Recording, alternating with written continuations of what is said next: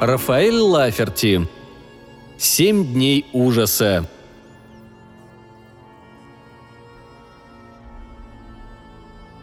«Скажи, мама, ты хочешь, чтобы что-нибудь исчезло?» – спросил Кларенс Уиллоугби. «Пожалуй, неплохо, если бы исчезла эта груда грязных тарелок. А почему ты спрашиваешь?» «Я только что построил исчезатель, мама. Это очень просто. Берешь жестяную консервную банку и вырезаешь дно. Затем вставляешь в нее два круглых куска красного картона с отверстиями в середине, и исчезатель готов. Для того, чтобы исчезло что-нибудь, нужно просто посмотреть на этот предмет через отверстие и мигнуть. О, вот только я не знаю, сумею ли вернуть исчезнувшие тарелки обратно. Давай попробуем сначала что-нибудь другое, ведь тарелки стоят денег. Как всегда, Мира Уиллоугби была восхищена умом своего девятилетнего сына. Сама она никогда бы не додумалась до этого, а вот он додумался. «Попробуй-ка исчезатель на кошке. Вон там, под дверью Бланш Мэннерс. Если она исчезнет, никто, кроме самой Бланш Мэннерс, не заметит этого». «Хорошо, мама», Мальчик приложил исчезатель к глазу и мигнул. Кошка мгновенно исчезла с тротуара. Мать с интересом посмотрела на сына. «Интересно, а как работает исчезатель? Ты знаешь, как он работает, Кларенс?» «Конечно, мама. Берешь консервную банку с вырезанными донышками, вставляешь вместо них два кружка из картона и мигаешь. Вот и все». «Ну ладно, иди поиграй на улице. И не вздумай без моего разрешения играть с исчезателем в доме. Если мне понадобится, чтобы что-нибудь исчезло, я сама скажу тебе об этом». После ухода сына мать почувствовала какое-то смутное беспокойство. «Может быть, мой Кларенс гениальный ребенок? Не всякий взрослый сумеет построить исчезатель, а тем более действующий. Интересно, хватилось ли Бланш Мэннер своей кошки?» Кларенс вышел из дома и направился к таверне «Гнутый пятак» на углу. «Хочешь, чтобы у тебя что-нибудь исчезло на комис?» «Да вот я не прочь расстаться со своим брюхом».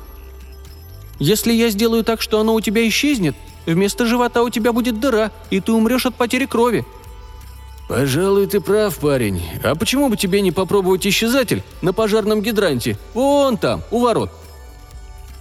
Это был, несомненно, самый счастливый день для ребятишек всей округи. Они сбегались отовсюду поиграть на затопленных улицах и переулках, и если кто-нибудь из них утонул во время этого наводнения, мы совсем не утверждаем, что кто-то утонул, хотя это и был настоящий потоп.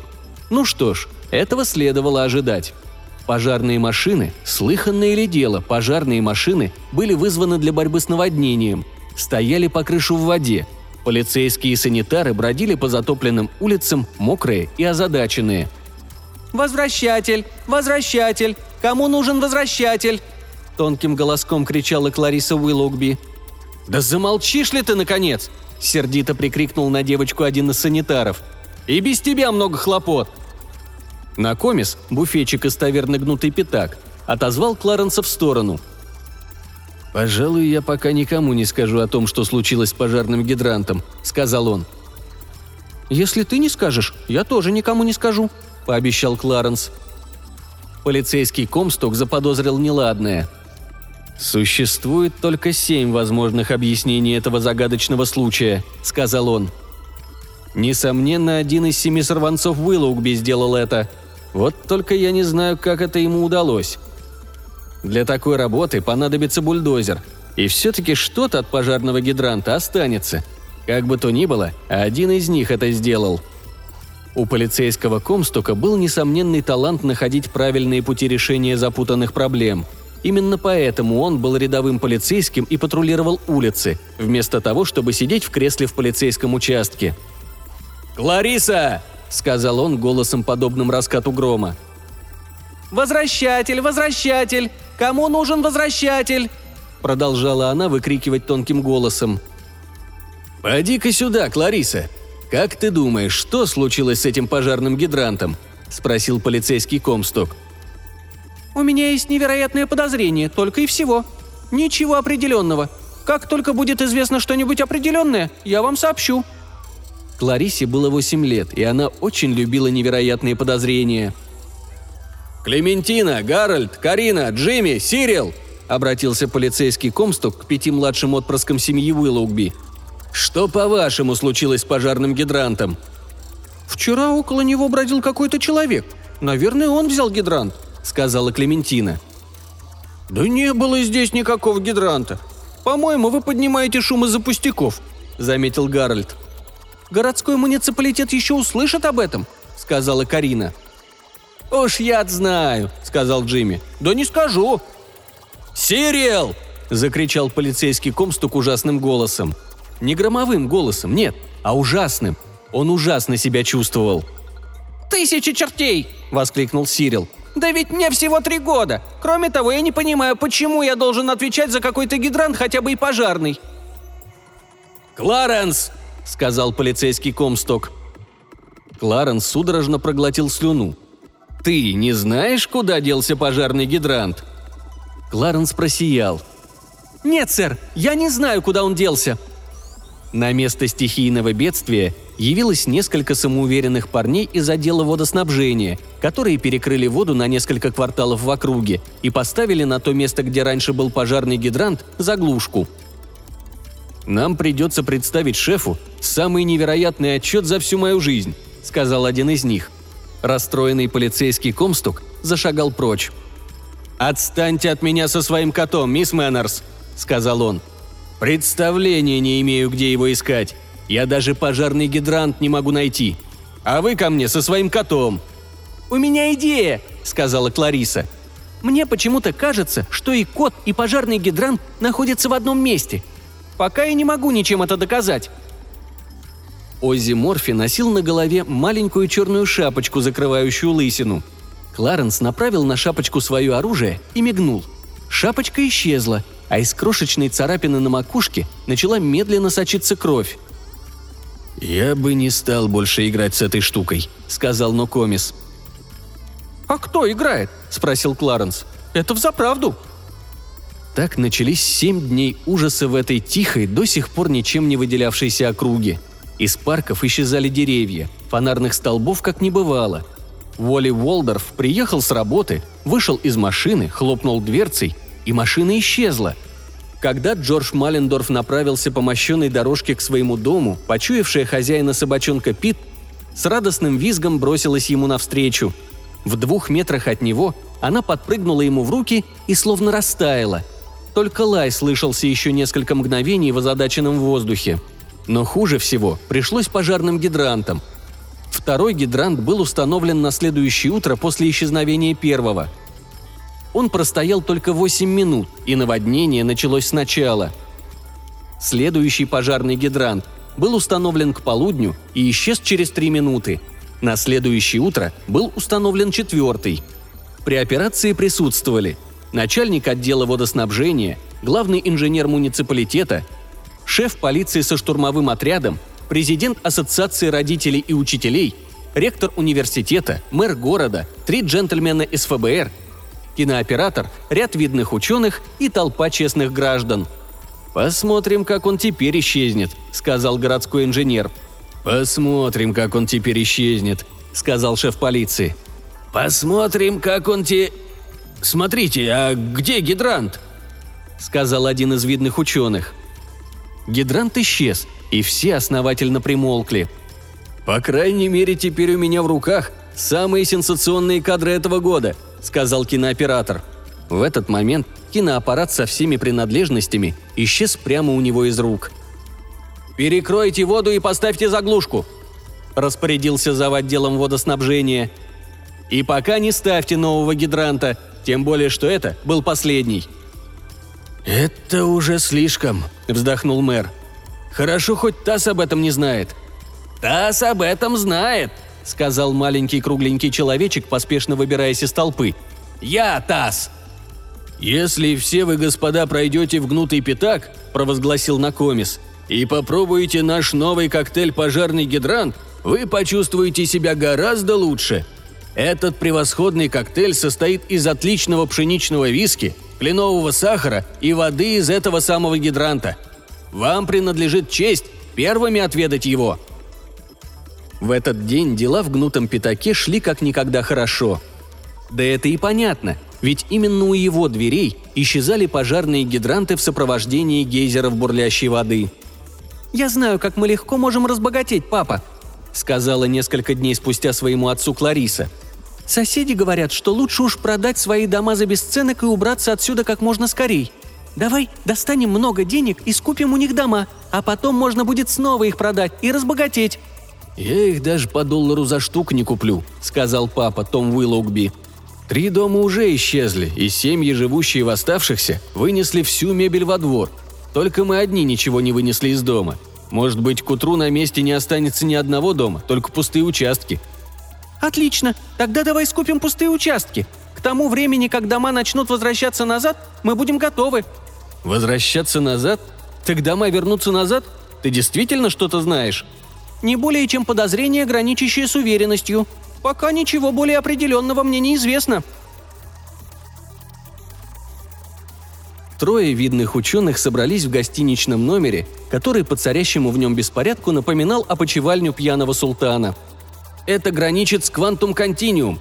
Некоторым образом даже опровергает Бофа», — сказал доктор Великов Вонг.